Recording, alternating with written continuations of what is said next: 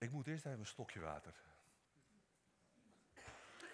Afgelopen oudejaarsdienst waren er een aantal getuigenissen, onder andere van Mary, over uh, liederen die eigenlijk nou ja, bij je strot pakken, dat is een beetje te plat uitgedrukt, maar liederen die je grijpen.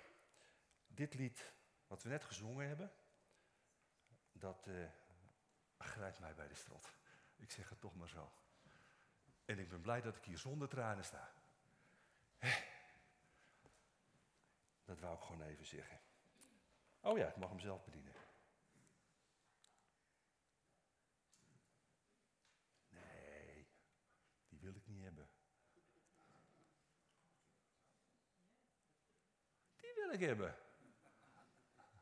Dat hebben we nog niet gezegd, toch? Hebben 1 januari geen dienst gehad, toch? Dus ik, ik neem aan, nadat jullie eigenlijk allemaal elkaar wel al gezien hebt deze week, maar ik wil het toch zeggen van deze plek. Op een hele ouderwetse manier. Veel heil en zegen, want dat is wat ik jullie toewens. En ik ga er ook vanuit, ik weet zeker dat jullie mij dat ook toewensen. Inderdaad, even kijken wat voor reactie er komt. Maar het is ook wat God u toewenst. En ik denk dat dat misschien nog wel belangrijker is. Ik ga nog even goedemorgen zeggen tegen de mensen die via de stream ook met ons verbonden zijn.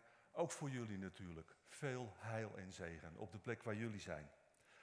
Mensen, we hebben een drukke dienst vanmorgen. En ik ga het nog wat, wat drukker maken, want we hebben twee preken. En toen werd het stil. We hebben twee preken. Eentje door mij en één door jullie zelf. Want we gaan de maaltijd van de Heer vieren zometeen. We gaan brood breken en we gaan geen wijn, druivensap drinken.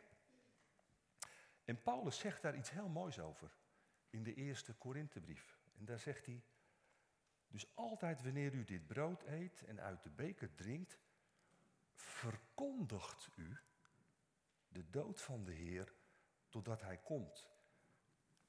U verkondigt, zegt Paulus. Niet ik, nee jullie. En verkondigen is preken. Verkondigen is preken. Jullie verkondigen. Als je deelneemt aan de tafel van de Heer, verkondigen jullie de dood van de Heer totdat Hij komt. En dat is een preek. Dat is een gemeente die preekt. En hoe mooi is dat? Dus, we gaan eerst maar weer even hier naartoe. Om weer een beetje tot rust te komen en van de schrik bij te komen. Jullie gaan straks spreken. Maar eerst ik. Preek 1. Moet weer zorgen dat ik niet emotioneel word. Een paar weken geleden, derde advent, heb ik hier ook gestaan. En toen heb ik wat gedeeld over mezelf. Over een gebeurtenis die een behoorlijk stempel op mijn leven heeft gedrukt. De mensen die er waren, of die het misschien via de stream gezien hebben, die hebben dat gehoord. En na die dienst moest ik denken aan, aan nog een aantal van dat soort, nou noem het maar even, stempelende gebeurtenissen in mijn leven. Gebeurtenissen waarin ik eh, achteraf Gods verborgen aanwezigheid in ontdekte. Ehm, ik noem dat zelfs zijn voorafgaande genade, ontdekte ik daarin. En ik ga daar straks nog wat over delen. Ik dacht, moet ik dat nou doen? En ik dacht, ja, ik ga dat gewoon doen. Kan mij schelen. We zijn onder elkaar, ik doe dat gewoon. Maar voor vanmorgen bracht het me bij dit thema. Gods hand in ons leven. En nou was het gisteren 6 januari, een dag die in de, de kerkelijke traditie een naam heeft gekregen. En door de eeuwen heen is dat een bron van inspiratie geweest voor kunstenaars, artiesten en noem het maar op. Tot dit aan toe. Dit, dit is echt heel groot. Dit staat in, uh, in Brazilië. Er is heel wat op gebeiteld. Nou. Ik ben niet grootgebracht met die traditie. Maar ik heb begrepen inmiddels, ik draai een paar jaar mee, dat 6 januari, gisteren, de uiterste dag is waarop de kerstster die aan het raam hangt, dat die, die moet weg dan. Dat schijnt een traditie te zijn. En die moet weer worden opgeborgen. En hetzelfde geldt ook voor de kerstboom. Die moet dan ook weer afgetuigd worden. En die moet terug in zijn doos. En voor de mensen die het vergeten zijn. 6 januari was gisteren. En al goochelend vond ik nog een andere traditie. En die vond ik ook wel aardig. die zeiden, gisteren was de laatste dag dat jullie, wij, ons, elkaar de beste wensen mochten geven. Nogmaals gesneuveld. nou, en toch heb ik wel wat met traditie hoor. Dat jullie niet denken dat ik niks met traditie heb. Ik heb ik zeker wel mee. Maar drie koningen. Wijzen uit het oosten. Magiërs. Astrologen. Wetenschappers. Sterrenkijkers. Dat waren ze wel. Ze bestudeerden de sterrenhemel. En, en ze zochten naar betekenis in de sterren, in de hemellichamen, naar wat proberen de goden ons nou te vertellen. Dat was wat ze deden. Want voor hen stond dat letterlijk in de sterren geschreven. Maar voor gelovige Joden waren die magiërs ongelovigen, heidenen. En niet zomaar heidenen, nee, heidenen van de ergste soort. Die zich bezighielden met occulte bezigheden die notabene door hun God nog verboden was ook. Mocht niet. Nou is Matthäus de enige evangelist die iets over ze schrijft. En, en daarmee is hij dus ook de enige bijbelse bron. Er wordt gewoon niet zoveel over deze gasten verteld. Heel weinig. Verleden jaar stond ik hier trouwens ook. Toen heb ik hier ook over gepreekt. Ik had hem uit best kunnen kopiëren. Want waarschijnlijk waren jullie hem toch wel vergeten. Want zo gaat dat met veel preken, toch? Maar ik heb net ook in de getuigenis gehoord, niet in alle preken. Maakt niet uit. We gaan het gewoon weer lezen. Toen nu Jezus geboren was in Bethlehem in Judea, in de dagen van koning Herodes, zie, Wijzen uit het oosten kwamen in Jeruzalem aan en zeiden: Waar is de koning van de Joden die geboren is? Want we hebben zijn ster in het oosten gezien en zijn gekomen om hem te aanbidden. Toen koning Herodes dit hoorde, raakte hij in verwarring en heel Jeruzalem met hem. En nadat hij alle overpriesters en schriftgeleerden van het volk bijeen had laten komen, wilde hij van hen weten waar de Christus geboren zou worden. En ze zeiden tegen hem, in Bethlehem, in Judea, want zo staat het geschreven door de profeet. En u, Bethlehem, land van Juda, bent beslist niet de minste onder de vorsten van Juda, want uit u zal de leidsman voortkomen die mijn volk Israël wijden zal. Toen riep Herodes de wijze onopgemerkt bij zich en vroeg hun nauwkeurig naar de tijd dat de ster verschenen was. En hij stuurde hen naar Bethlehem en zei: Ga erheen en doe nauwkeurig onderzoek naar dat kind. En als u het gevonden hebt, bericht het mij, zodat ook ik kom om het te aanbidden. En nadat zij de koning gehoord hadden, aangehoord hadden, gingen ze op weg. En zie, de ster die ze in het oosten gezien hadden, ging hun voor, totdat hij boven de plaats kwam te staan waar het kind was. Toen ze de ster zagen, verheugden ze zich met zeer grote vreugde. En toen ze in het huis kwamen, vonden zij het kind. Met Maria, zijn moeder. En ze vielen neer en aanbaden het. Ze openden hun schatkisten en brachten hem geschenken, goud en wierook en mirre. Tot zover. Omdat Matthäus eigenlijk nogal karig is met, met de informatie die hij geeft, is er door de eeuwen heen heel wat gespeculeerd over deze magiërs. Met z'n hoeveel waren ze eigenlijk? Wat was hun naam? Waar kwamen ze toch precies vandaan? En welke ster hebben ze aan de hemel gezien? Hoe oud was Jezus eigenlijk toen ze bij hem kwamen? Maar blijkbaar vindt Matthäus, de schrijver, die vindt hun aantal helemaal niet belangrijk. Hun naam niet ter zake doende.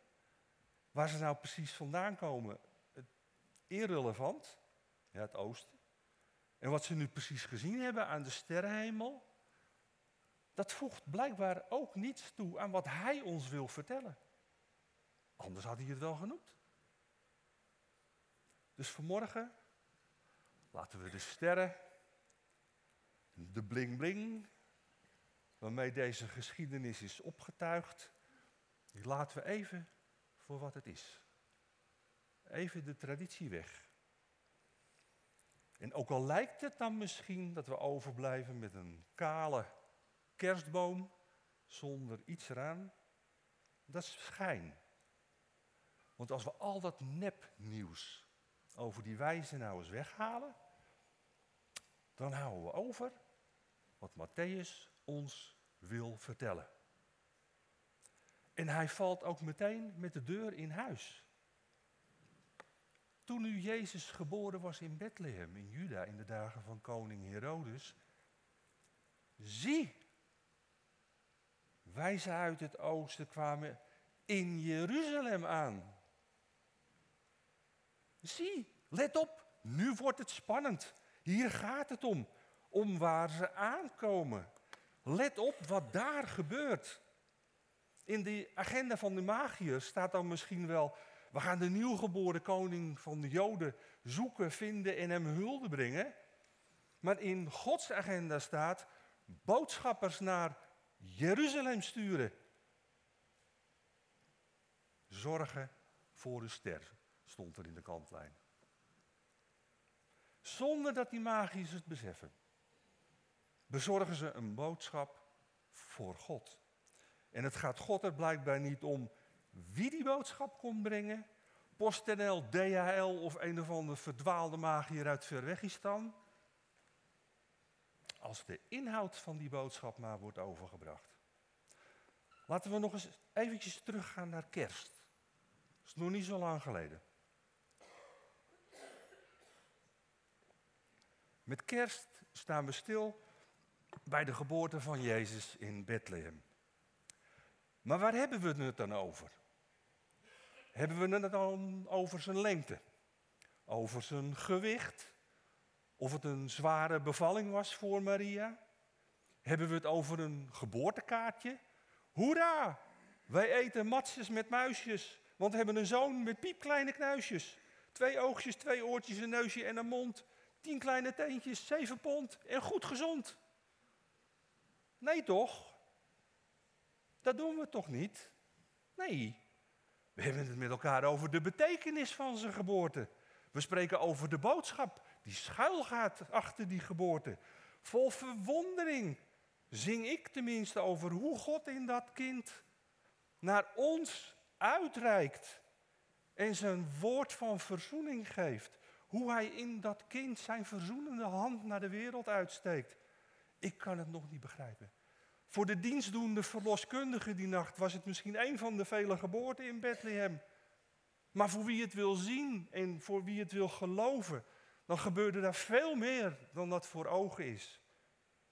Dan zit in die hele gewone geboorte in Bethlehem zit een boodschap van God. Een boodschap van heil en zegen. En precies zo is het met de geschiedenis van de magiërs uit het oosten. Wat we zien gebeuren, dat is niet het hele verhaal.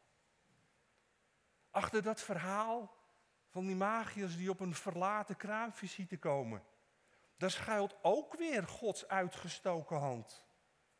Zijn hand die pogingen doet om zijn volk in Jeruzalem te bereiken. Want de Messias, Jezus, is dan wel geboren in Bethlehem. Precies zoals dat door de eeuwen heen geprofeteerd is. En in de hemel wordt door de engelen gejuicht. Maar wie weet op aarde nou toch eigenlijk van die koninklijke geboorte? Wie weet van die boodschap van heil en zegen? Bijna niemand. Ja, Jozef, Maria, Zacharias en Elisabeth. Een handjevol herders.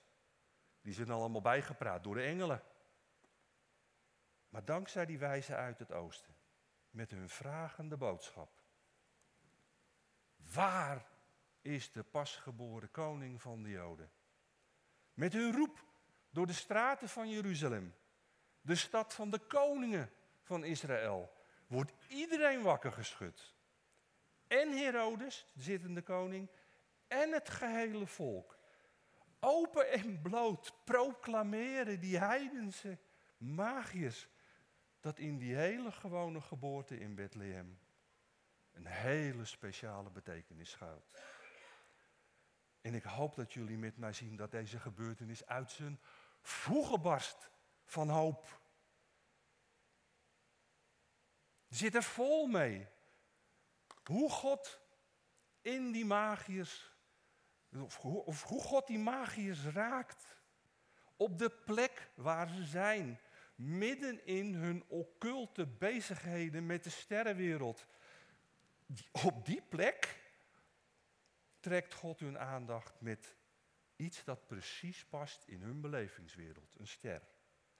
En daardoor komen ze in beweging en gaan ze op zoek naar die koning. Over voorafgaande genade gesproken. Matthäus schrijft, koning Herodes schrok hevig toen hij dit hoorde. En heel Jeruzalem met hem. Heel Jeruzalem, van hoog tot laag, van groot tot klein. Allemaal horen ze door die vragende boodschap van die magiërs in de straten van Jeruzalem de boodschap dat de heiland is geboren. Hun lang verwachte koning. En ze waren zo blij allemaal dat ze in shock waren. Nee, ze waren niet blij. Ze waren in verwarring. Ze waren in shock. En wel zo erg dat Herodes alle Joodse leiders bij elkaar roept. Alle deskundigen vormen een panel. Jullie kennen dat wel, dat zie je ook op televisie tegenwoordig. Alle deskundigen worden erbij gehaald. Maar zo worden de geestelijke leiders van Israël wel gedwongen om hun schriften erop na te slaan. Om te onderzoeken waar hun koning geboren is. En heel fijntjes laat Matthäus ons zo dan eventjes weten dat niemand het levende woord van God zal kunnen vinden zonder het geschreven woord van God om. Het zal niet gaan. En zo ontdekken de magiërs dat de betekenis van het handelen van God niet in de sterren geschreven staat, maar in de schrift geschreven staat. En alle Joodse leiders krijgen dankzij Herodes de boodschap van de geboorte van hun Messias. En ik zag er iets in van een domino-effect.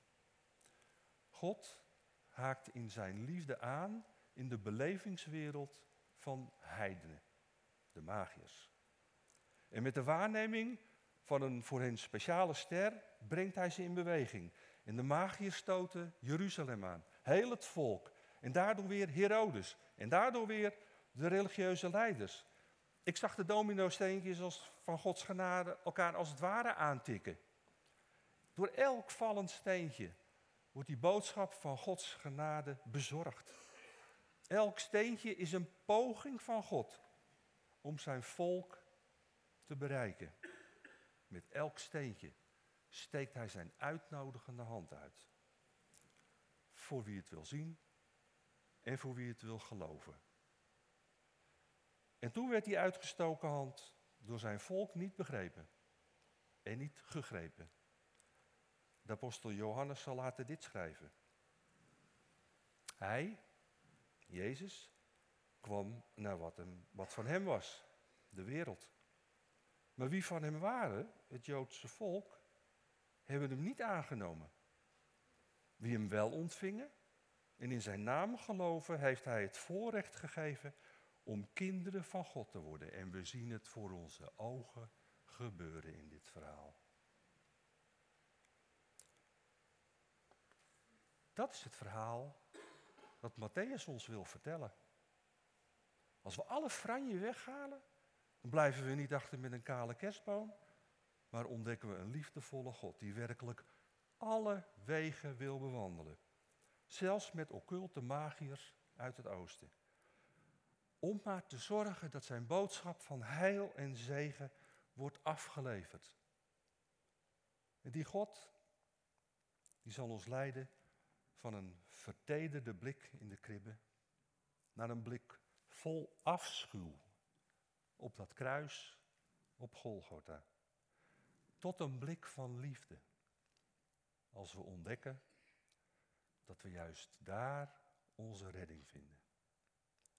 Want in die afschuwelijke dood van Jezus gebeurt tegelijkertijd het mooiste wat er ooit op deze wereld heeft kunnen gebeuren. Het kwaad, de zonde en de dood worden voor eens en voor altijd verslagen. Een nieuw leven komt aan de dag. Dat is Gods verhaal achter wat daar voor ogen is. Voor wie het wil zien en voor wie het wil geloven. Veel heil en zegen. Ook in dit jaar zullen we weer van alles met elkaar gaan meemaken. Leuke gebeurtenissen, niet, zo, niet zulke vrolijke gebeurtenissen. Van pijnlijke tot intens verdrietige gebeurtenissen. We zullen er niet aan ontkomen. Maar wat wij met onze ogen ook denken te zien in al die gebeurtenissen. Houd nou met uw geloofsogen vast aan de hoop en de verwachting dat ook zo'n gebeurtenis de verpakking kan zijn van een boodschap waaruit uiteindelijk Gods heil en zegen weer openbaar wordt. Misschien volgende week al. Misschien pas in een volgende generatie. In al onze omstandigheden. Al onze gebeurtenissen. Schrijft God een hoofdstuk. Van bladzij. In zijn verhaal met mij en met jullie en met onze gemeente. Ik zou nog wat vertellen, zei ik net. Over gebeurtenissen die een stempel op mijn leven hebben gedrukt. Ik ga proberen het droog te houden. Als het niet lukt, kom even een zakdoek brengen dan. Ik heb een paar weken geleden verteld dat ik in 1971 een uh, nou, knap beroerd ongeluk heb gehad. Lang in het ziekenhuis heb moeten liggen. En dat er in die periode heel toevallig ook een hele vriendelijke verpleegkundige rondliep die me iets heeft laten zien van wat ik achteraf, hè, nooit tijdens, altijd achteraf, heb leren duiden als Gods liefde, zijn geduld en zijn vriendelijkheid. In diezelfde tijd kwam ook mijn vriendelijke opa regelmatig aan mijn bed zitten. Het was een man waar ik veel respect voor had. Hij ging samen met mij op zoek naar wat ik toch voor slechts gedaan kon hebben, dat God mij zo had moeten straffen. Mijn lieve opa. En bij een straatschoffie van 13, 14, zonder godsbeeld, is er dan echt voldoende te vinden. Neem dat maar van mij aan. Zijn godsbeeld liet een brandmerk achter in mijn hart. Ik lag toevallig in die tijd op een ziekenzaal met alleen maar volwassenen. En niet tussen mensen die een blinde darmoperatie hadden ondergaan, maar die ernstig ziek waren. Mensen die in het bed naast me, letterlijk, op armafstand, hoorbaar en zichtbaar, op een ellendige manier aan hun leven kwamen. Het is geen ideale omgeving voor een kind, weet ik nu. Ik mocht na die, tweede, na die tijd, de tweede klas van de HAVO, die mocht ik natuurlijk nog een keer overdoen. En na de HAVO wilde ik naar het VWO.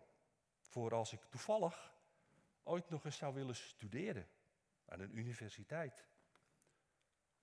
En ondanks de vaak weinig subtiele tegenwerking is me dat toch gelukt. In 1979, of was het 78 Marjan? Ik weet het niet meer. 1979 ontmoette ik Marjan. En in 1980 zijn we getrouwd. En zij kwam toevallig uit een gelovig nest. Toevallig waardoor ik in een gelovig milieu terecht kwam. Eind 1993. Ik ben mijn hele doopzeel aan het lichten hier. Eind 1993 werd mijn schoonmoeder opgenomen in de VU. Moeder van Marjan en van Ria. En van Paul. En ze was ernstig ziek. En door toevallige omstandigheden hadden haar kinderen en haar man op dat moment heel weinig gelegenheid om bij haar te zijn.